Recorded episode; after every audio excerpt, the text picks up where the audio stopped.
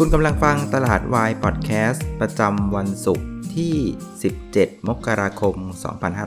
2563 รายการที่ทำให้คุณเข้าใจตลาด เข้าใจหุ้น แล้วก็พร้อมสำหรับการลงทุนในสัปดาห์หน้าครับ วันนี้คุณอยู่กับน้าแดงจรุนพันธ์วัฒนาวงศ์นะครับ ไม่ต้องตกใจนะครับ วันนี้เนี่ยคือวันอาทิตย์นะครับ แต่สิ่งที่เราคุยกันอะ่ะเราคุยกันของตลาดเมื่อวันศุกร์ นะครับ ซึ่งผมว่าเออมันก็ดีนะ คือย้ายรายการของวันศุกร์เนี่ยมาปล่อยเทปกันช่วงวันเสาร์หรืออาทิตย์ ผมว่ามันก็เป็นสิ่งที่ดีนะ เพราะว่าสังเกตดูเพื่อนๆหลาย ๆ คนนะ ก็รวมผลเองด้วยนะคือวันศุกร์แล้วเนี่ยคือเหนื่อยกับตลาดกันมา 5 วันนะ่ะ ก็ไม่ค่อยอยากจะทำอะไรแล้วนะครับ คืออยากจะจบจบกันแม่งไป ไม่อยากจะสนใจตลาด เพราะฉะนั้นพอทำเทปออกมาผมสังเกตดูนะทุกๆ สุกเนี่ยอยอดฟังนะจะจะยังไม่ค่อยรีบไม่ค่อยมาเท่าไหร่ แต่ว่ายอดฟังจะมาเร่งตัวอีกทีตอนประมาณช่วงวันอาทิตย์ คือไฟล้นก้นแล้วล่ะนะครับ ไม่รู้ว่าไอเดียมันจะเป็นยังไงก็ต้องรีบมาหาไอเดียการเพื่อเทรดสำหรับวันจันทร์นะครับ เพราะงั้นผมว่า เอาอย่างนี้แล้วกันครับกติกาใหม่ของตลาดวายแล้วกันนะครับ ก็คือว่าสำหรับรายการปกตินะครับ ก็จะออกอากาศกันประมาณสัก6โมงครึ่งถึง 1 ทุ่มนะครับ ช่วงวันจันทร์ถึงวันพฤหัสเออแล้วก็ข้อมูลของวันศุกร์เนี่ยนะเราจะมาออกอากาศกันประมาณช่วงวันเสาร์หรือว่าอาทิตย์แล้วแต่สะดวกแล้วกันนะครับ ก็จะเป็นรายการเสาร์อาทิตย์ที่สบายๆเนาะมันก็ไม่ไม่ได้เร่งรีบอะไรนะครับ แล้วก็ ในเมื่อวันวันเสาร์อาทิตย์มันไม่มีเทรดด้วยเนี่ย เพราะงั้นเราก็สบายๆนะครับ เตรียมตัวสำหรับเป็นรายการในลักษณะของการเตรียมตัวสำหรับการเทรดในสัปดาห์หน้าดีกว่านะครับ แล้วก็อีกมุมหนึ่งก็คือว่าคือถ้าเราจัดจันถึงสุกเนี่ยแล้วเวลาเราเราคุยกันอะเราคุยกันทุกวันเนาะถ้าพูดถึงกราฟอะมันก็จะเหมือนเป็น time frame day ไงคือดูแบบวันต่อวันนะครับ แต่ว่าบางทีเนี่ยคือเราถ้าเรามัวแต่ไปขมุกขมัวลุยกันวันต่อวันเนี่ยเราจะไม่เห็นภาพใหญ่ เพราะฉะนั้นถ้าเกิดเราขยับเอารายการวันศุกร์เนี่ยนะครับมาออกประมาณวันเสาร์อาทิตย์ แต่ว่าวิธีการมองภาพเรามองภาพให้ใหญ่ขึ้นเป็นรายสัปดาห์เนี่ยผมว่ามันก็ให้เรียกว่ามุมมองของการลงทุนการเทรดที่ดีเหมือนกันนะ คือถ้ามูแต่ตะลุมบอลแต่ไม่เห็นภาพใหญ่เนี่ยผมว่าเราก็จะดูภาพไม่ออก เพราะฉะนั้นผมว่าโอเคละนะครับ ตลาดวายนะครับทุกเย็นจันทร์ถึงพฤหัส แล้วก็ของวันศุกร์เนี่ยเราจะมาคุยกันตอนประมาณช่วงเสาร์หรืออาทิตย์นะครับ ก็เบื้องต้นน่ะคือเป็นอาทิตย์บ่ายๆก่อนแล้วกันง่าย ๆ ดีนะครับเอาละครับ เพราะฉะนั้นวันนี้เราจะคุยกันสบายๆนะครับ ช่วงที่ 1 เราจะคุยกันประเด็นในเรื่องของสรุปตลาดเมื่อวันศุกร์ก่อนนะครับ ว่าตลาดเนี่ยมันเข้าเงื่อนไขของการห่อหุ้นไหมนะครับ หลังจากที่เราคุยกันใน EP ที่วันพฤหัสเนาะแล้วว่าเราเตรียมตัวแล้วว่าเราจะห่อหรือไม่ห่อในวันศุกร์ซึ่งวันศุกร์เนี่ยภาพมันก็ออกมาเคลียร์แล้วสุดท้ายห่อหรือไม่ห่อนะครับ แล้วก็จะมีประเด็นอัปเดตเกี่ยวกับกลุ่ม ICT นะครับ แล้วก็กลุ่มธนาคารด้วยนะครับ เพราะว่าเมื่อวันศุกร์เนี่ยกลุ่มธนาคารก็ก็เด้งมาเหมือนกันนะครับ ก็ดูว่าจะเด้งไปได้ไกลหรือเปล่านะครับช่วงที่2นะครับมาคุยกันในภาคของสัปดาห์หน้านะครับเราจะคุยกันเรื่องของไทม์ไลน์ต่างๆนะครับแล้วก็แนวโน้มประเด็นที่ต้องจับตา แล้วก็ความน่าจะเป็นเนี่ยสัปดาห์หน้าเนี่ยมันจะเป็น sideway up sideway down ปรับตัวขึ้นปรับตัวลง เดี๋ยวมาคุยกัน แล้วก็สุดท้ายเนี่ยเราก็จะมาขมวดว่า หุ้นกลุ่มไหนเนี่ยที่ต้องระวังในสัปดาห์หน้านะครับ กลุ่มไหนที่ทรงเริ่มดูดีๆ แล้วน่าจับตา เดี๋ยวมาคุยกันในช่วงสุดท้ายนะครับ แล้วก็เหมือนเคยนะครับ ถ้าเกิดว่าไม่อยากจะพลาดข้อมูลการลงทุนนะครับ ทั้งรายวันรายสัปดาห์นะครับ ก็อย่าลืมกดติดตามตลาดวาย Channel นะครับบน YouTube นะครับ หรือจะกดติดตามผ่านตัวพอดแคสต์แพลตฟอร์มต่างๆนะครับ ไม่ว่าจะเป็น Apple Podcast Google Podcast Spotify Anchor นะครับ ต่างๆ ก็สามารถติดตามกันได้นะครับ ครับมาเริ่มต้นที่ข้อมูลวันศุกร์นะครับเซตเนี่ยก็ถือว่าทำได้ดีนะคืออยู่ในแดนบวกทั้งวันเลยนะครับ แล้วก็พยายามขึ้นไปยืนจุดที่พวกเราเฝ้ากันนะครับ คือเส้นค่าเฉลี่ย EMA 200 สัปดาห์ที่บริเวณ 1602 นะครับ ก็ขึ้นไปจอขึ้นไปเลยมานิดหน่อยนะครับ แต่ว่าสุดท้ายเนี่ยยืนไม่ไหวนะครับ ก็ปิดที่ 1,600จุด48 จุดนะครับ ก็บวกไป 4.6 จุด ก็คิดเป็นประมาณสัก 0.3%อันนี้ก็พอๆกับตลาดหุ้นในเอเชียนะครับ ก็ถือว่าไปตามเพื่อนนั่นแหละ แต่ว่าเราเรายังไม่ได้ผ่านแนวสำคัญนะครับ ส่วนมูลค่าการซื้อขายนะอยู่ที่ 61,000 กับอีก 65 ล้านบาทนะฮะ ก็ลดลงจากวันก่อนหน้าประมาณสัก 1%นะครับ ก็เป็นในลักษณะที่วันศุกร์เนี่ยก็เกาะไปตามเพื่อนบ้าน แต่เราเนี่ยยังไม่ผ่านแนวต้านสำคัญนะครับ ส่วนหุ้นในกลุ่มที่ช่วยผลักดันตลาดนะครับ3ตัวแรกจะมี a d v a n c e กสิกรไทย แล้วก็ InTouch นะครับ ก็บวกกันเฉลี่ยคนละประมาณสัก 2%นะครับโดย a d v a n c e เนี่ยบวกไปอีก2%นะดันตลาดได้ 1 จุดนะครับกสิกรดันตลาดได้ประมาณสัก 0.8 จุด แล้วก็ InTouch เนี่ยดันตลาดได้ประมาณสักครึ่งจุดนะครับโดยประเด็นของ a d v a n c e เนี่ยมาคุยกันหน่อยนะครับ มันก็มีประเด็นว่าข่าวออกมาตอนเย็นวันพฤหัสนะ ว่า CEO ของ d t แทเนี่ยก็เรียกว่าประกาศลาออกนะครับ ซึ่งก็เรียกว่าสร้างความชงนให้กับวงการนักวิเคราะห์มาก ๆ เลย เพราะว่า d t แทเองเนี่ยหคือกำลังจะปาดประกาศงบนะครับ อันที่ 2 คือกำลังจะเข้าสู่โหมดการประมูล 5G เต็มรูปแบบแล้วนะครับ ซึ่ง d t แทเองเนี่ยก็เป็นรายต้นๆเนี่ยที่ไปรับเรียกว่าซองนะครับใบสมัครที่จะประมูล 5G จากกสทช ไปแล้วด้วยนะครับคนก็งงว่าเอ๊ะทำไมแม่ทัพเนี่ยถึงถอยนะครับ มอบตัวกันก่อนที่จะประมูล 5G นะครับ ก็มันมีข่าวในเชิงก็สิบกันออกมาว่า มันเกิดความขัดขัดแย้งกันนะครับ ระหว่างบริษัทแม่ก็คือเทเลนอกับตัวของ CEO ของ d t แทในเมืองไทยนะครับ คือข่าวเนี่ยเขาบอกว่าทาง CEO เนี่ยซึ่งเป็นผู้หญิงนะเขาก็อยากจะเรียกว่าเข้าประมูล 5G รอบนี้แหละ เพราะเขาก็เข้ามาอยู่ในตลาดเราพอสมควรแล้วก็เรียกว่าเข้าใจพฤติกรรมของผู้บริโภค เข้าใจพฤติกรรมของคู่แข่ง เข้า เข้าใจพฤติกรรมของการแข่งขันของตลาดบ้านเราว่ามันเป็นยังไง เขาก็เลยมองว่ารอบนี้ยังไงก็ต้องเข้าประมูล 5G เพราะว่าถ้าเกิดไม่เข้าเนี่ยก็คงจะโดนเพื่อนๆทิ้งฝุ่นเลย ถ้าเพื่อนๆจำได้ในช่วงที่ผ่านมาเนี่ยทรูนะครับก็สามารถเรียกว่ามีลูกค้าใหม่เนี่ยเรียกว่าเพิ่มขึ้นอย่างต่อเนื่องแซง d t แทไปเรียบร้อยแล้ว เพราะฉะนั้นเขาก็เลยมองว่าถ้าไม่ทำอะไรเนี่ยแล้วปล่อยให้คนอื่นได้ 5G ไปเนี่ยเราก็จะถูกเรียกว่าทิ้งห่าง ไกลออกไปเลยนะอันนี้คือมุมมองของอทาง CEO d t แทที่เป็นผู้หญิงนะเขาเขาอันนี้ตามข่าวพูดอย่างนี้ ซึ่งในข่าวก็ยังพูดถึงว่า แต่ในฝั่งของตัวเทเลนอคุณแม่เองเนี่ยก็ไม่เห็นด้วยนะครับ เพราะทาง Telenor เองมองว่าการประมูล 5G ในรอบนี้นะครับกสทชเราเนี่ยเอาคลื่นเนี่ยมาประมูลอยู่ 4 ชุดนะครับจะมีชุดของ 700 เมกะเฮิรตซ์1,800 2,600 แล้วก็ 26กิกะเฮิรตซ์เนี่ยซึ่งทาง Telenor มองว่า อันเนี้ยมันไม่ค่อยเหมาะเท่าไหร่ เพราะว่าด้วยความที่ Telenor เนี่ยเขาเป็นบริษัทสื่อสารยักษ์ใหญ่ของโลกเนี่ยเขาเห็นภาพของการพัฒนา 5G ทั่วโลกมันเป็นยังไง ซึ่งเขาก็เขายังยืนยันว่าคลื่นที่ทางทั่วโลกเนี่ยใช้ในการพัฒนา 5G เนี่ยส่วนใหญ่จะใช้คลื่น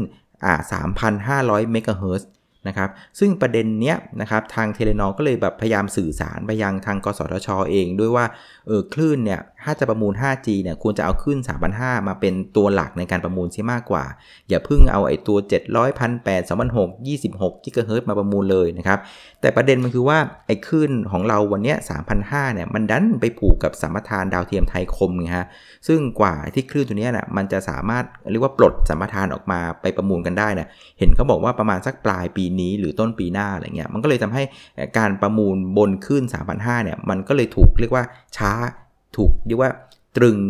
ย้ายเวลาออกไปนะซึ่งมันก็ไม่มีความชัดเจนไงว่าจะประมูลเมื่อไหร่ยังไงนะครับ มันก็เลยเป็นภาพว่าทางเทเลนอแม่ก็บอกเฮ้ยรอก่อนดีกว่า ไม่ต้องรีบ แต่ว่าแม่ทัพที่อยู่ที่เมืองไทยก็บอกเฮ้ยไม่ได้ต้องลุยถ้าเกิดเราช้าคนเนี้ยแม่งราโดนทิ้งแน่นอนนะครับ ก็เลยเป็นอะไรที่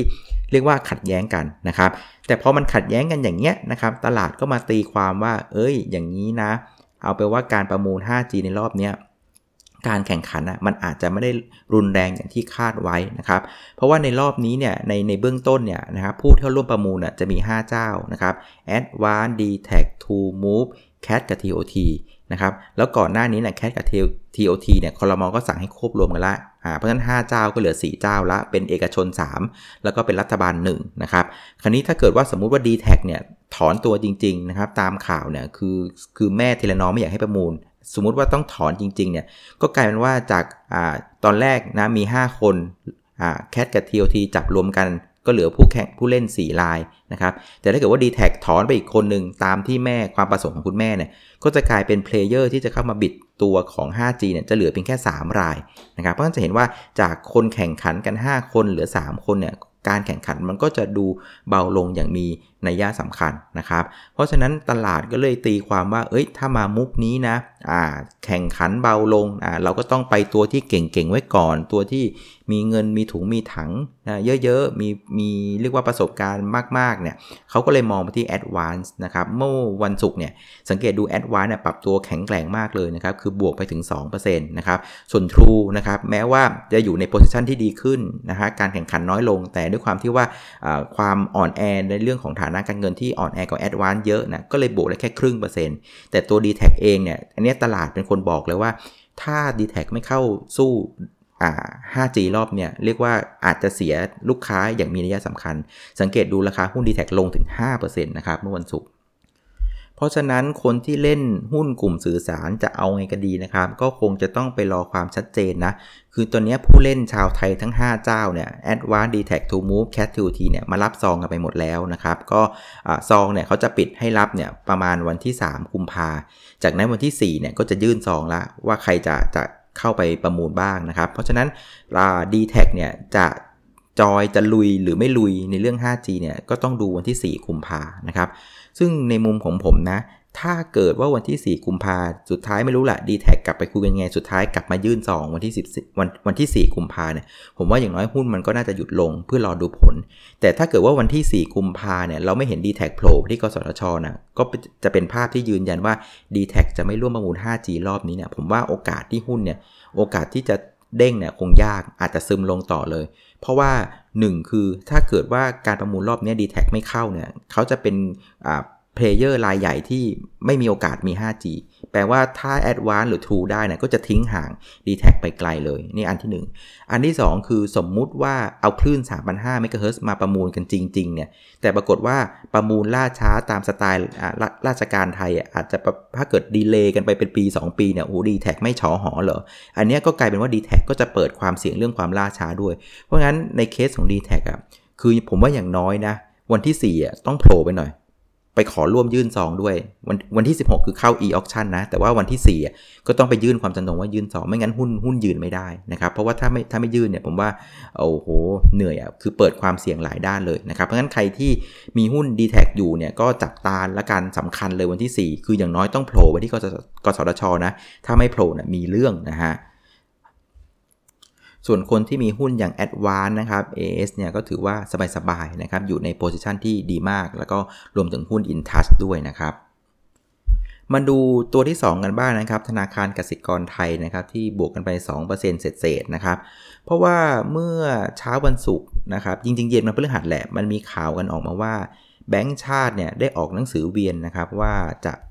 เข้ามาช่วยนะครับ ลูกค้า SME ทั่วประเทศนะครับ ด้วยการที่จะออกกฎระเบียบให้ธนาคารเนี่ยนะฮะคืออไม่จำเป็นที่จะต้องตั้งสำรองนะครับสำหรับลูกหนี้ที่ยังไม่ได้เป็น NPL แต่ว่าเริ่มผิดชำระหนี้นะครับ คือเวลาลูกหนี้ SME เนี่ยนะครับ เวลาเขาผิดนัดชำระหนี้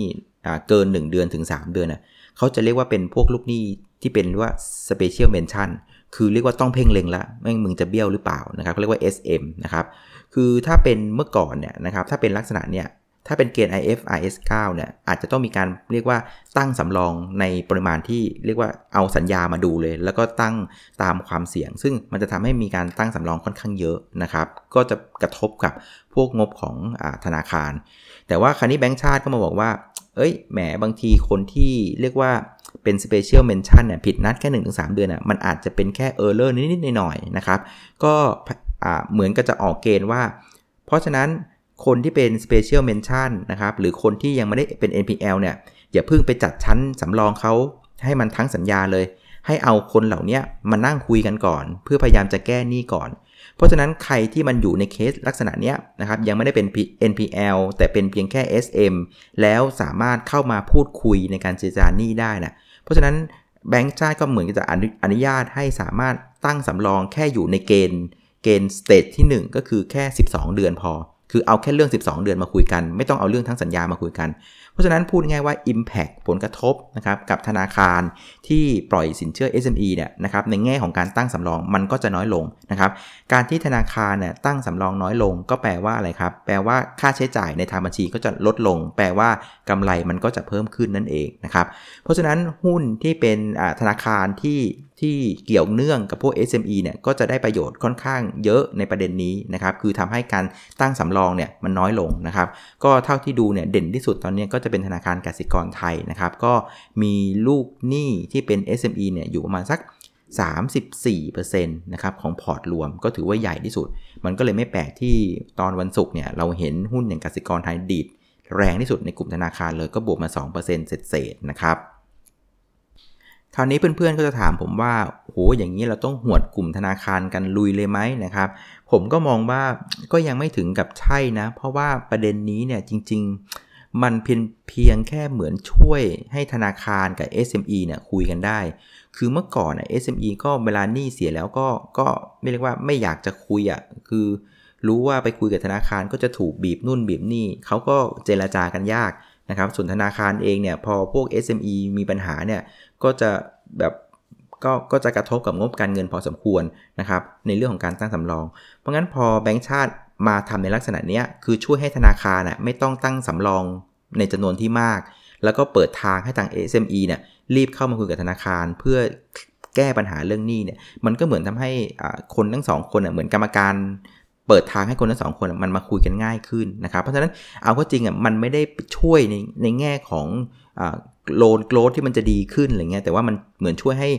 ปัญหาที่มันติดขัดมาโดยตลอดอะมันมันพอจะไปได้นะครับ เพราะฉะนั้นการอย่างเงี้ยผมว่ามันก็ไม่ได้ทำให้กลุ่มธนาคารมันสามารถแบบ turnaround วิ่งไปไกลๆได้ เพราะว่าปัญหาประเด็นหลักๆ เวลาธนาคารมันจะโตเนี่ยมันต้องมาจาก 3-4 เรื่อง อันที่ 1 คือ NPL ก็คือหนี้เสียมันต้องลดลงอย่างมีนัยสำคัญนะครับ แต่ว่าประเด็นเนี้ยที่คุยกันคือมันยังไม่ได้เป็นหนี้ NPL นะ เป็นหนี้แค่ SM อยู่นะครับ เพราะฉะนั้นประเด็นเนี้ยมันไม่ได้ช่วยเรื่อง NPL ที่ให้ลดลงอย่างมีนัยสำคัญนะครับ อันที่ 2 คือ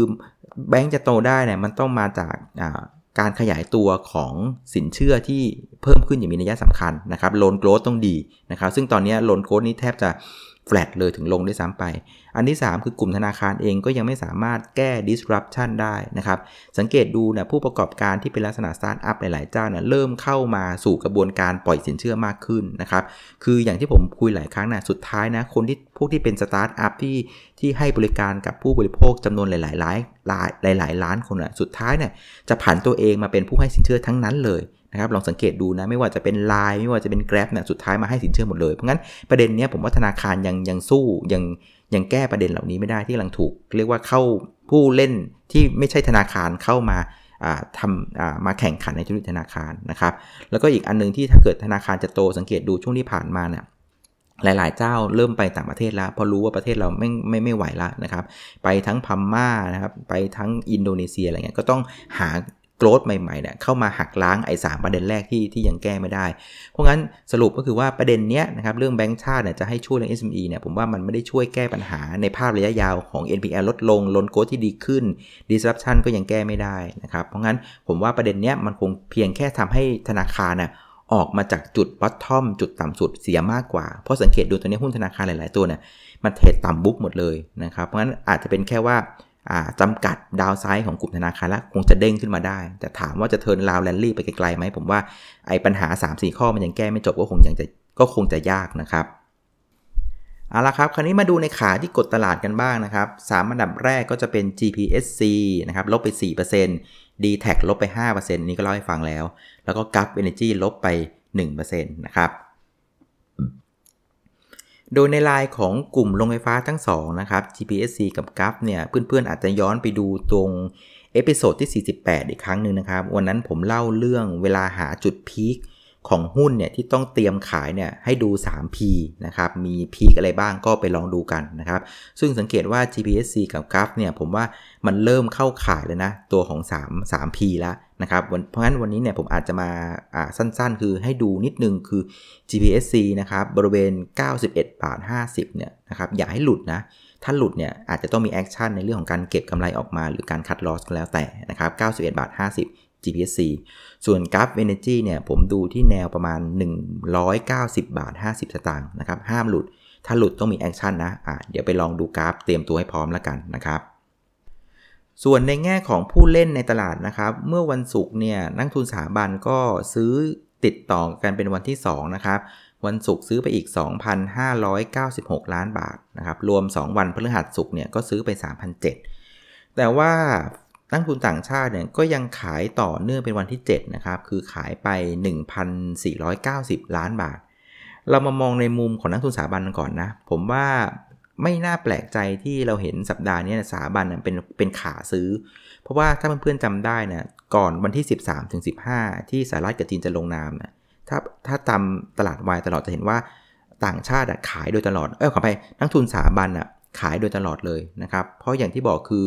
อตอนวันที่ 13ถึง15ก็ไม่รู้ว่าคุณทรัมป์จะเซ็นจริงหรือเปล่า เซ็นหน้าไหนก็ไม่รู้ เพราะงั้นนักทุนสถาบันด้วยความที่พอร์ตเขาใหญ่มาก เขาก็ต้องไปเก็บความเสี่ยงนะครับ สังเกตดูช่วงก่อนวันที่ 13ถึง15มกราเนี่ยสถาบันเป็นลดน้ำหนักอย่างเดียวเลยนะครับ แต่ว่าพอวันที่ 15 นะครับ ชัดเจนแล้วว่าเซ็นออกมานะครับ ว่าเป็นไปตามที่ พูดจากันไว้นะครับ แล้วก็การเจรจาในลำดับถัดไปเนี่ยมันยังคงเดินไปอย่างต่อเนื่อง ก็เลยทำให้สถาบันที่ลดโพซิชันไปก่อนหน้า ก็เริ่มมาเอาหุ้นคืนนะครับ ก็น่าจะเป็นภาพในลักษณะนี้นะครับ ส่วนในขาของนักทุนต่างชาติเนี่ย ผมก็ยังมองว่าคือนักทุนต่างชาติมันยังคงเป็นนักลงทุนที่เรียกว่า rely on ก็คือ ก็คือยังคงมองนะรเรื่องของปัจจัยพื้นฐาน เรื่องของความถูกความแพงเมื่อเทียบเคียงกับตลาดหุ้นอื่นๆ แล้วก็เอาลุกรวมถึงความเสี่ยงอะเป็นสำคัญอยู่นะครับ ซึ่งวันนี้เนี่ยนะครับคือถ้ามองฟันเดเมนทัลของบ้านเราเนี่ยปัจจัยพื้นฐานน่ะภาวะเศรษฐกิจเองมันก็พูดตรงๆ มันก็ยังไม่ดีนะนะครับ อย่างที่บอกว่าล่าสุดเนี่ยแบงก์ชาติเองก็มีการปรับลด GDP ลงมานะครับ ปีนี้เนี่ยเหลือ 2.8%นะฮะก็เรียกว่า คัดประมาณการมาแล้ว ในขณะที่พอไปดูเรื่องของการเทียบเคียงกับตลาดหุ้นประเทศอื่นๆเนี่ยประเทศเราก็ดูจะเหมือนว่าแพงกว่าด้วย คือเศรษฐกิจอ่อนแอด้วยแต่ดันแพงกว่าชาวบ้านนะครับ อย่างตอนนี้นะครับ PE ratio ของตลาดหุ้นบ้านเราของปีนี้นะ2563เนี่ยอยู่ที่ 15.8 นะครับ ฟิลิปปินส์เนี่ยอยู่ที่ 13.9 เกาหลีใต้เนี่ยฮะ 12 เท่า ฮ่องกงเนี่ย 11.4 นะครับ เพราะงั้นมองแบบง่าย ๆเลยนะครับ เศรษฐกิจเราแย่กว่า แต่แพงกว่านะครับในขณะที่เพื่อนบ้านเศรษฐกิจดีกว่า แถมราคาหุ้นถูกกว่านะผมเป็นต่างชาติผมก็ก็ต้องเทใจไปที่ประเทศอื่นก็หรอกนะครับแล้วก็อีกประเด็นหนึ่งคือเรื่องความเสี่ยงนะครับ ความเสี่ยงบ้านเรามันก็เริ่มเริ่มมาละนะครับแล้วก็เดี๋ยวสัปดาห์หน้าวันที่ 21 เนาะก็จะมีการเรียกว่าอ่านคำตัดสินจะยุบพักของอนาคตใหม่หรือเปล่าอะไรเงี้ยมันก็ยังมีความเสี่ยงกวนอยู่ด้วยมันจะเห็นว่าในมุมของต่างชาตินะ ปัจจัยพื้นฐาน valuation เทียบเคียง เอาลุกข้างหน้า ความเสี่ยงเนี่ยมันไม่มีอะไรที่ดึงดูดให้เขาเนี่ยเทใจเปลี่ยนใจจากตลาดหุ้นที่อื่นเลย ยิ่งโดยเฉพาะตลาดหุ้นบ้านเขาอย่างดาวโจนส์กับ S&P 500ทำ all time high ยังเป็นว่าเล่นนะครับ แล้วก็ตัวเลขเศรษฐกิจของสหรัฐเองเนี่ยออกมาดีทุกมุมเลยนะฮะ ไม่ว่าจะเป็นเรื่องการจ้างงาน การบริโภคนะครับ ขาดดุลการค้าที่กำลังลดลง เจรจากับจีนก็คืบหน้า แถมหุ้นที่เป็นแกนหลักของประเทศเขาอย่างหุ้นที่เป็นเทคโนโลยีต่างๆเนี่ยโอ้โหประสบความสำเร็จมากนะครับ อย่างเห็นเขาว่าล่าสุดเนี่ยเทสลาก็เรียกว่าทำสติติราคาหุ้นพุ่งทะยานกันระเบิดระเบ้อเลยนะครับ เพราะจะเห็นว่านักทุนต่างชาติเนี่ยพอมาดูมุมเนี้ยผมว่าก็ไม่แปลกที่เขาจะไม่ซื้อหุ้นเรานะครับ เอาละครับ คราวนี้เรามาสรุปตลาดเมื่อวันศุกร์นะ สุดท้ายเนี่ยตลาดก็ปิดเหนือ 1,602 ไม่ได้นะครับ เพราะฉะนั้นคนที่เรียกว่าเพื่อนๆที่ทำตามแผนนะครับ คือถ้ายืน 1602 ไม่ได้ เราไม่ห่อ เพราะฉะนั้นเราจะไม่มีหุ้นอยู่ในพอร์ตนะครับ แต่อย่างน้อยมันก็ดีอย่างตรงที่ว่าหุ้นเนี่ยมันมาปิดจ่อละนะเราก็เฝ้าอีกนิดนึงแล้วกันว่ามันจะมีอะไรที่ดันตลาดได้หรือเปล่านะครับ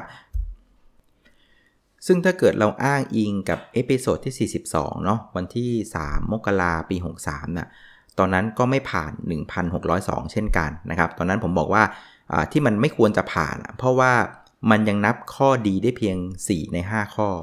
ซึ่ง 4 ใน 5 ข้อนั้นนะคือไอ้5ข้อ คือมันเป็นจุดที่ทำให้หุ้นมันหลุด 1,600 ลงมา เมื่อก่อนหน้านู้นนะครับ คือตอนหน้าตอนก่อนหน้านู้นเนี่ย หุ้นมันมีประเด็นอยู่ประมาณสักสี่ห้าข้อ แล้วเหมือนมันมีความเสี่ยงมากหุ้นมันเลยหลุดพันหกลงมา แต่พอวันที่ 3 มกราเนี่ยมันมันม้วนกลับมาละ แต่มันผ่านเพียงแค่ 4 ข้ออีก 5 ข้อมันยังไม่ผ่าน ตอนนั้นเราก็คุยกันว่าเฮ้ยอย่างเงี้ยแม่งไม่น่าผ่านว่ะ เพราะว่ามัน clear ไม่หมดนะครับ คราวนี้เรามาย้อนดูอีกนิดนึงนะครับ ใน episode ที่ 4 เราพูดถึง 5 ข้อนั้นมีอะไรบ้าง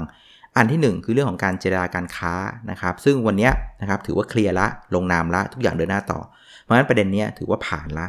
อันที่ 2 ตอนนั้นหลุดที่หลุดพันหมีประเด็นหนึ่งคือเรื่องของสภาล่มนะครับสุดท้ายตอนนี้ไม่ล่มละนะครับงูเห่าวิ่งกันเยอะเยอะเยอะเยอะนะเพราะงั้นตอนนี้ผ่านไปละเพราะงั้นเรื่องนี้ไม่ไม่มีปัญหาละก็ผ่านไป 2 ข้อ อันที่ 3 ตอนที่หลุดพันหตัวนู้นเน่ยเราคุยกันว่า S S F เนี่ยนะครับจะมีผลทำให้กองทุนเนี่ยเออไม่มีเงินมาซื้อหุ้นละนะครับแต่เราก็บอกว่าเฮ้ยจริง ๆ แล้ว liquidity มันยังอยู่ในตลาดนะ เอาแค่ว่ากองทุนปรับพอร์ตอยู่ตลอดเวลาเนี่ยแค่นี้ก็เพียงพอให้ liquidity มันอยู่ในตลาด เพราะงั้นตลาดหุ้นจะไม่ได้เสียหายจาก S S F ซึ่งสุดท้ายก็เป็นอย่างที่จริงๆนะฮะก็ year to date เนี่ยก็ต่างชาตินักทุนสถาบันก็ยังเป็นฝั่งซื้ออยู่ เพราะฉะนั้นประเด็นที่ 3 ก็ผ่านละนะครับประเด็นที่4นะครับตอนนั้นก็กังวลว่า OPEC เนี่ยจะลดกำลังการผลิต ตามแผนที่เสนอหรือเปล่า ซึ่งตอนนั้นก็ลดไม่ลดลดไม่ลดลดไม่ลดสุดท้ายก็ลดจริงๆนะครับ เพราะงั้นจะเห็นว่าเรื่องของเจรจาการค้า สภาล่ม S S F แล้วก็ OPEC นะครับ สุดท้ายผ่านหมดเลย มันก็เลยผ่าน 4 ใน 5 ข้อ แต่อย่างที่บอกคือมันผ่านแค่ 4 ใน5เนี่ย มันเลยไม่ มันเลยยังไม่เพียงพอที่จะพาเซตเนี่ยผ่าน 1,602 เพราะว่าตอนที่มันหลุด 1,602อะ นอกจาก 4 ใน 5 ข้อนี้แล้วเนี่ย มันมีอีกข้อหนึ่งที่ กดเซตลงมา มันก็คือเรื่องของเศรษฐกิจพื้นฐานบ้านเรานะครับ ซึ่งตั้งแต่วันนั้นจนถึงวันนี้เนี่ย ถ้ามองในมุมของตัวเลขเศรษฐกิจบ้านเรานะ พูดตรงๆ ยังไม่มีอะไรดีขึ้นนะครับ แย่ลงด้วยซ้ำไป อันที่หนึ่งที่เราเห็นก็คือดัชนีความเชื่อมั่นผู้บริโภคเนี่ยที่ประกาศออกมาล่าสุดเนี่ย ก็ปรากฏว่าทำจุดนะฮะนิวโล10 เดือนติดต่อกัน อ่าอันนี้คือสิ่งที่ไม่ดี อันที่2เนี่ยผมเพิ่งอ่านข่าวเมื่อเช้าก็สะดุ้งเหมือนกันนะ ศูนย์วิจัยเกษตรกรไทยบอกว่านี่ครัวเรือนเนี่ยตอนนี้นะฮะของไตรมาสสามเนี่ยพุ่งทำสถิติสูงสุดใหม่ในรอบ 3 ปีเลยนะครับ แล้วก็มีแนวโน้มว่าปีนี้นะจะทะลุ 80%ของ GDP ละนะครับ คือตอนไตมาตอนไตมาส3ปี 62นะอยู่ที่ 79.1 นะครับเขาบอกว่าปีนี้มีสิทธิ์ทะลุ 80%ของ GDP ด้วย เพราะฉะนั้นจะเห็นว่าในเชิงของตัวเลขเศรษฐกิจ นะครับ ตั้งแต่ต้นปีที่ผ่านมาเนี่ยยังไม่ได้มีตัวเลขไหนที่ดีขึ้นเลยที่ทำให้จะเป็นปัจจัยที่ 5 ที่บันดาลให้ดัชนีเนี่ยมันผ่านบริเวณ 1,602 จุดได้นะครับ เพราะฉะนั้นจะเห็นว่าตลาดอะยังยังไม่มีประเด็นที่แรงพอที่จะพาให้เซ็ตเนี่ยผ่าน 1602 ได้นะครับ ตัวเลขเศรษฐกิจยังเป็นอะไรที่สำคัญมาก เพราะฉะนั้นเราคงต้องการอะไรอีกสักอย่างหนึ่งหรือเป็นประเด็นใหม่ประเด็นที่ 6 ประเด็นที่ 7 ที่มันแรงมากๆ พอที่พาตลาด ผ่าน 1602 นะครับ ซึ่งเดี๋ยวจะมาดูกันในช่วงที่ 2 นะครับ ว่ามันจะคืออะไร เอาละครับกลับมาสู่ช่วงที่ 2 นะครับ ช่วงแรกเนี่ยเราไปจบตรงที่ว่าตลาดเนี่ยจ่อ 1,602 แล้วนะครับ แต่ว่ายังขาดประเด็นแรงๆที่จะพาเซตข้ามไปนะครับ โดยประเด็นที่ยังคงขาดอยู่ประเด็นหลัก ก่อนหน้านี้ก็คือเรื่องของตัวเลขเศรษฐกิจเนาะซึ่งปรากฏว่าตัวเลขเศรษฐกิจอะมันก็ยังไม่ค่อยดีเท่าไหร่ มันยังเป็นภาพที่แย่ลงกว่าเดิมด้วยซ้ำเพราะฉะนั้นมันต้องหาอะไรที่มันแรงพอที่พาให้เซตเนี่ยผ่าน 1602 นะครับ เราก็เลยต้องมาไล่ดูในกันว่าในสัปดาห์หน้าน่ะมันจะมีประเด็นอะไรกันบ้างนะครับ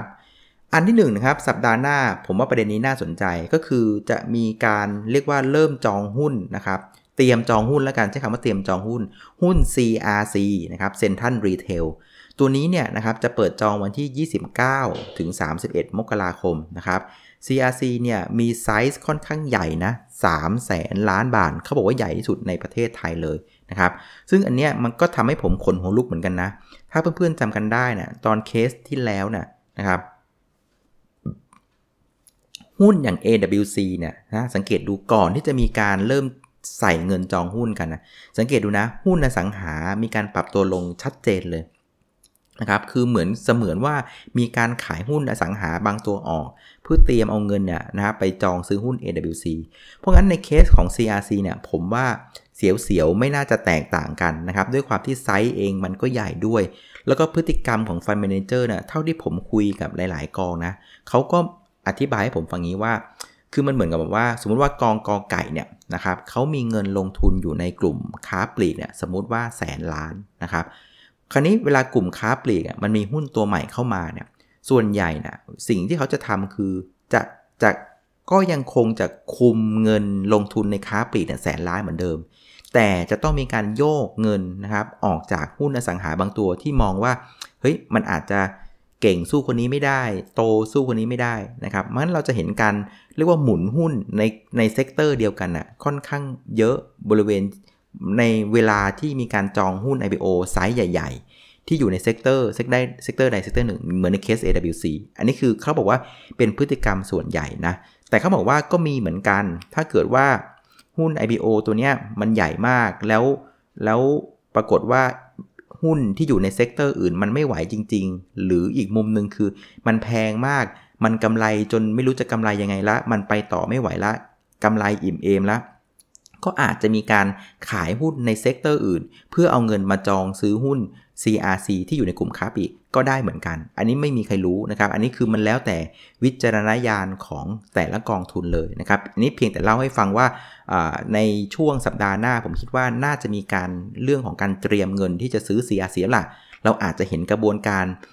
โยกหุ้นกันในกลุ่มของค้าปลีกหรือเปล่า อันนี้ไม่รู้ หรืออาจจะมีอีกมุมหนึ่งคือไปขายหุ้นที่มันอะไรที่มันขึ้นมาเยอะๆ มาก ๆทำกำไรดีกว่า แล้วเอาเงินมาจองซื้อ CRC ก็ได้เช่นกันนะครับเพราะฉะนั้นเราไม่รู้ว่ามันจะเกิดประเด็นไหนนะครับเพราะฉะนั้นก็ก็มาเตือนแล้วกันว่าอ่ามันอาจจะเกิดพฤติกรรมเหล่านี้นะครับ ซึ่งถ้าเกิดว่าเราบอกว่าเฮ้ยหุ้นตัวไหนที่มันขึ้นมาไกลๆกำไรเยอะๆแล้วขายออกมาทำกำไรแล้วเอาเงินไปจองซื้อ CRC อะ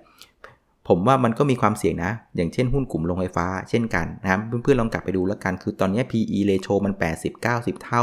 กำไรมันตามไม่ทันแล้วไง อันนี้ก็มีความเป็นไปได้นะ อาจจะเป็นกลุ่มหนึ่งที่ถูกทำกำไรแล้วเอาเงินเนี่ยเริ่มเข้าไปจองซื้อ CRC ก็ได้เช่นกันนะครับ สังเกตดูในภาพของแท่งเทียนโรงไฟฟ้าในสัปดาห์ที่ผ่านมา เริ่มตึงๆ แล้วตั้งแต่วันพุธเริ่มไปไม่ไหว เริ่มออกข้างละ อันนี้เพราะฉะนั้นใครที่มีหุ้นลักษณะ โรงไฟฟ้าอยู่เนี่ยก็ระมัดระวังด้วยเช่นกันนะครับ อันนี้เป็นไอเดียนะมันอาจจะเกิดหรือไม่เกิดก็ได้ เพียงแต่ว่าลองลองเอาไปพิจารณาดูแล้วกันนะครับ ส่วนอีกประเด็นหนึ่งนะครับ ในสัปดาห์หน้าก็จะมีงบธนาคารออกมาเรื่อยๆแล้วนะครับ เมื่อวันศุกร์เนี่ยตัวลงออกมา 2 ตัวก็คือไทยพาณิชย์กับ KKP นะครับ ก็ไทยพาณิชย์เนี่ยงบไตรมาส4เนี่ยออกมา 5,500นะก็ถือว่าผิดคาดกัน ถล่มทลายเลย คือตลาดคาดกันว่ากำไรประมาณสักหมื่นล้านนะครับ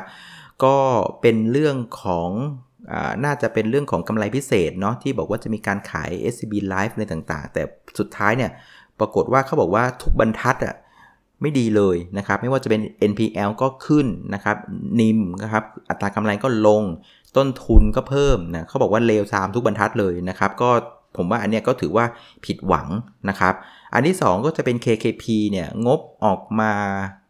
1,679 นะสำหรับไตรมาส 4 ซึ่งตลาดคาดกันก็ประมาณสักพันห้านะครับ ก็ถือว่าดีกว่าคาด 10%เพราะงั้นตอนนี้ภาพของธนาคารยังเป็นภาพที่ผสมบนเปนอยู่นะครับ SCB ต่ำคาด 40กว่าเปอร์เซ็นต์เกือบ 50%นะครับ KKP ดีกว่าคาด 10%เพราะฉะนั้นมันยังมั่วกันอยู่นะครับ ก็เดี๋ยวมาดูวันจันทร์นะ ธนาคารใหญ่ ๆ อย่างตัวของอ BBL นะแบงก์กรุงเทพกสิกรไทยเข้าใจว่าก็เป็นต้นต้นสัปดาห์แหละเดี๋ยวก็อันนี้จะเป็นตัวตัดสินแล้วว่ากลุ่มธนาคารมันควรจะขึ้นหรือลงนะครับ ส่วนอันที่3นะครับก็จะเป็นการอ่านคำพิพากษาคดีของพรรคอนาคตใหม่เนาะก็อันเนี้ยถ้าในมุมของตลาดเท่าที่ผม check sound มานะคือตลาดเองก็คาดแล้วว่าไม่รอดนะครับเพราะฉะนั้นถ้าเกิดว่าไม่รอดจริงๆเนี่ยผมว่าตลาดก็คงไม่ได้มีอะไรตื่นเต้นนะครับก็ก็คงจะ sideways ไปไม่ได้มีเรื่องอะไรเซอร์ไพรส์นะครับแต่ว่าถ้าเกิดรอดเนี่ยผมว่านี่อาจจะเป็นเชิงบวกนะ คืออย่างน้อยก็เรียกว่ากระกระบวนการทางด้านสภายังคงเดินอยู่นะครับ เรายังคงมีพรรคฝ่ายค้านที่เข้มแข็งนะครับ คือคือประชาธิปไตยที่ดีเนี่ยมันก็ต้องมีทั้งรัฐบาลและฝ่ายค้าน ฝ่ายค้านอ่อนปวกเปียกเกินไปก็ไม่ดี มันก็ต้องเข้มแข็งประมาณหนึ่งนะครับ เพราะงั้นในในมุมผมผมผมว่าถ้าไม่รอดเนี่ยถือว่าตามคาด แต่ถ้ารอดเนี่ยผมว่าจะดีกับตลาด ผมว่าตลาดชอบนะครับประเทศที่รัฐบาลเข้มแข็ง ฝ่ายค้านก็เข้มแข็งด้วยนะมันจะไปกันอย่างมีการ check and balance ที่ดีนะครับ ก็เดี๋ยวรอดูกันแล้วกันนะครับ วันที่ 21 มกราคมนะครับ แล้วก็วันที่ 25 คือวันเสาร์เนี่ยจะเป็นตรุษจีนแล้วนะครับ ก็เท่าที่ผมรู้จักพี่ๆนักลงทุนรายใหญ่หลาย ๆ ท่านนะคือช่วงใกล้ๆตรุษจีนแกก็หยุดจริงๆแหละก็เริ่มจะพักผ่อนแล้วล่ะเพราะฉะนั้นไฮไลท์ของตลาดในสัปดาห์หน้า ผมว่าก็คงจะ เหมือนกับ trade กัน 3 วันอะจันทร์อังคารพุธนะครับ ก็ไฮไลท์ก็คือเรื่องของงบการเงินกลุ่มธนาคารนะครับ SCB ต่ำคาดไปแล้ว KKP ตามคาดที่เหลือจะเป็นยังไง เดี๋ยวมาว่ากันนะครับ แล้วก็ดูประเด็นของ CRC ที่ดีแล้วกันว่า มันจะมีการสะบัดหุ้นในกลุ่มค้าปลีกหรือเปล่า เพราะหุ้นกลุ่มค้าปลีกส่วนใหญ่ก็ไซส์ไม่ใช่เล็ก ๆ ด้วยนะ อันนี้อาจจะมาเรียกว่ากดดันตลาดได้นะครับ เพราะฉะนั้นในวีคหน้านะครับ ผมว่าประเด็น CRC อะนะครับถ้าในมุมของโฟล์นะผมว่าเป็นลบกับตลาดนะครับ ผมเชื่อว่ามันจะมีการสะบัดหุ้นกลุ่มที่กลุ่มในค้าปลีกได้นะครับ ผมว่าน่าจะเป็นโฟล์ออกนะครับ ส่วนในเชิงของงบกลุ่มธนาคาร ตอนนี้ยังก้ากึ่งนะครับ ตอนนี้ดีตัวเลวตัวนะครับ เดี๋ยวมาดูวันจันทร์ว่าเป็นยังไงนะครับ ส่วนประเด็นของอนาคตใหม่ ผมว่าเอาก็จริง ไม่น่าจะมีอะไรนะครับ ผมว่าตลาดรับรู้กันไปพอสมควรละนะครับ แล้วก็เรื่องของความวุ่นวายต่างๆ ผมว่าไม่ไม่น่าเกิด ผมว่าประเทศเราก็มีบทเรียนกันเรื่องพวกนี้เยอะละนะครับ ผมว่าคิดว่าไม่น่ามีนะครับเพราะฉะนั้นเรื่องของอนาคตใหม่ผมผมให้เป็นกลางนะครับ ส่วนเรื่องของตุดจีนนะครับ ผมมองว่าเป็นลบนะก็คือช่วง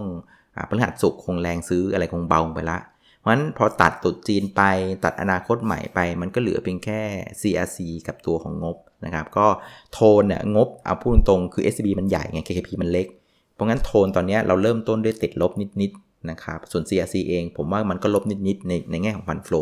เพราะฉะนั้นในแง่ของตลาดอะผมเชื่อว่าอาทิตย์หน้าเนี่ยมันจะเป็นอาทิตย์ของการ sideway นะครับเพื่อเพื่อรอประเด็นอะไรใหม่ๆ รองบใหม่ๆนะครับแล้วถ้าเกิดมันมีอะไรที่มันเซอร์ไพรส์เป็นปัจจัยที่ 6 7 8 ที่มัน ดีๆ แรงๆนะก็น่าจะผลักตลาดขึ้นได้ แต่ว่าอย่างน้อยผมว่าสิ่งที่ที่เราเห็นในช่วงสัปดาห์ที่ผ่านมาคือตลาดเนี่ยไม่อยากลงแล้ว สังเกตดูพฤติกรรมนะ คือเวลามันจะอ่อนเปลี้ยลงไปหลุด 1585อ่ามันอยู่ 1576 มันก็ไม่อยากลง มันก็พยายามแบบหาจังหวะงัดงัดเรื่อยๆเพราะฉะนั้นตลาดมันเหมือนมันไม่อยากลงละมันมันอยากจะขึ้นเสียมากกว่า เพียงแต่ว่ารออะไรสักอย่างหนึ่งที่มันจับต้องได้ที่ที่เป็นตัว ที่จะพาตลาดขึ้นไป เพราะงั้นผมว่าคนที่เหมือนกับสายเก็งกำไรนะก็ยังคงเล่นหุ้นลักษณะของสวิงเทรดได้นะครับ ก็ลงมาหาแนวรับสำคัญนะครับ ก็อย่างที่ผมสอนไว้ในเคสของวิธีเล่นหุ้นนะครับ ว่าการวางจุดเข้ายัางไงก็ก็ยังพอเล่นได้อยู่สำหรับการสวิงเทรดเนาะแต่สำหรับคนที่เรียกว่ารับความเสี่ยงไม่ค่อยได้ ไม่ชอบความเสี่ยงก็ยังคงใช้สูตรเดิมนะครับ คือถ้าต่ำกว่า 1602 ไม่เล่นนะครับ ปล่อยมันไปนะครับยืนให้ได้ก่อนแม่งค่อยมาว่ากันนะครับต้นทุนไม่เสียเปรียบหรอกนะครับแต่ว่าซื้อแล้วขึ้นมันดีกว่านะครับ คราวนี้ในเชิงของกลุ่มหุ้นนะครับ ก็อย่างที่บอกสัปดาห์หน้า ถ้าเป็นผมนะ ผมจะระวังอยู่ประมาณสัก2อสกลุ่มนะครับหคือกลุ่มโรงไฟฟ้านะครับ ไปดูในเรื่องพีคสารพัดพีคแล้วนะผมว่ามีความเสี่ยงแล้วก็ประเด็นเรื่องของ CRC ที่เตรียมเงินเอาไปจองนะครับ ช่วงของปลายเดือนมกราเนี่ยผมว่าทิตย์หน้าอาจจะเริ่มเห็นมีเงินไหลออกมาบ้างนะครับ ซึ่งถ้าเกิดผมเป็นฟันเมนเจอร์เนี่ย ไอตัวอย่างโรงไฟฟ้าเนี่ย PE แม่ง 80-90 เท่านะคือกำไรมันตามไม่ทันและอีกนานกว่าจะทัน ผมว่าไม่ผิดนะ ถ้าเกิดว่าจะมีการเทคโปรฟิตตัวของโรงไฟฟ้าบ้าง แล้วเอาเงินเริ่มมาหมุนเข้ามาจองซื้อกลุ่มค้าปลีกเสียสีผมว่าเป็นไปได้ เพราะฉะนั้นจะมีจังหวะสวิตชิ่งกันก็ระวัดระวังด้วยเช่นกันในกลุ่มโรงไฟฟ้าที่ขึ้นสูงๆนะ อีกตัวหนึ่งก็คือเป็นพวกกลุ่มค้าปลีก เหมือนกันเองแหละก็อาจจะถูกสวิตในกลุ่มด้วยเหมือนกันก็ระมัดระวังด้วยนะครับ ส่วนกลุ่มธนาคารคงจะต้องเล่นไปตามงบนะ แต่พอ SB ออกมาอย่างเงี้ยผมก็ยอมรับว่าเสียวเลยล่ะนะครับ เพราะงั้นผมแต่ผมไม่ค่อยเป็นห่วงกลุ่มธนาคารเพื่อนๆมาก เพราะว่าคือคือเราไม่เอากันมานานแล้ว แล้วก็มันอยู่ที่โซนล่างด้วยนะผมว่าต้นทุนไม่ได้แบบแพงอะไรกันมากนะ ผมว่าเอาตัวรอดกันได้ทันแหละสำหรับกลุ่มธนาคารนะครับ ส่วนในกลุ่มนึงที่ต้องมาเตือนคือกลุ่มรับเหมานะคือจริงๆรับเหมาเนี่ยเล่นกันมาทั้งวีคแล้ว เกี่ยวกับเรื่องประเด็นของการประมูลเรื่องอุตพงตะเภาอะไรต่างๆเนี่ยซึ่งก็ประกาศผลกันไปเรียบร้อยแล้วเมื่อวันที่ 17 นะครับ ก็คือยื่นซองกันครบแล้ว แล้วก็ข่าวก็ออกมาแล้วว่ากลุ่มของ BBS ก็คือ BTS นะครับ BA แล้วก็ Staycon เนี่ยให้ราคาสูงสุดนะครับ คือก็ไม่รู้แหละไอ้ที่ให้ราคาสูงสุดมันทำแล้วมันจะกำไรหรือเปล่า อันนี้ก็ไม่รู้แหละเพียงแต่ว่ากลุ่มรับเหมาอะนะเวลาเล่นเขาเล่นตอนประมูลนะครับ ซึ่งตอนนี้ประมูลอันใหญ่ตัวแรกของปีมันก็จบไปละ เพราะฉะนั้นก็ อาจจะมีความเป็นไปได้ว่ากลุ่มรับเหมาอาจจะเริ่มเผาๆลงแล้วนะครับก็ระมัดระวังด้วยเช่นกันอย่าเพิ่งไปเข้าตอนที่หุ้นมันลอยแบบนี้แล้วกันนะครับส่วนกลุ่มที่หน้าตาดูดีดูดีหน่อยนะครับ ผมไปดูในกราฟเมื่อสักครู่เนี่ยนะครับในกราฟของรายสัปดาห์เนี่ยก็จะเป็นกลุ่มอาหารนะกลุ่มฟู้ดนะครับตัวอย่าง CPF เองเนี่ยก็แนวโน้มเขาบอกว่างบจะออกมาดีด้วยนะครับ และอีกกลุ่มหนึ่งที่น่าสนใจนะ เพื่อนๆลองไปดูนะ กลุ่มโรงพยาบาลนะครับ แต่ว่า รอบนี้ให้เน้นดูที่โรงพยาบาลขนาดใหญ่นะ ผมไปดูกราฟอย่างโรงพยาบาลกรุงเทพโรงพยาบาลบำรุงราษฎร์เนี่ยเออเริ่มดูดีแฮรอบนี้นะครับ ก็ลองฝากไปพิจารณาดูด้วยละกันนะครับ เอาละครับ พูดกันไปพูดกันมานะก็ทะลุไป 30 กว่านาทีเลย ก็ถือว่าเป็นวันสบายๆสำหรับวันเสาร์อาทิตย์เนาะสำหรับการเตรียมพร้อมสำหรับการลงทุนในสัปดาห์หน้านะครับ แล้วถ้าเกิดว่าเพื่อนๆมีคำถามอะไรนะครับ ก็สามารถฝากคำถามไว้ได้นะฮะในคอมเมนต์ด้านล่างของ YouTube หรือใน Facebook นะแดงคุยกับนักลงทุนก็ได้เช่นกันนะครับ เอาละครับ สัปดาห์นี้ก็คงจะครบถ้วนนะครับ ผมเชื่อว่านักลงทุนเพื่อนๆ คงจะมีข้อมูลแล้วล่ะสำหรับการลงทุนในสัปดาห์หน้านะครับ ก็ขอให้เป็นการลงทุนอย่างมีความสุขนะครับ เอาละครับ วันนี้ลาไปก่อนนะครับ เจอกันอีกทีวันพรุ่งนี้นะครับ เวลาเดิม สวัสดีครับ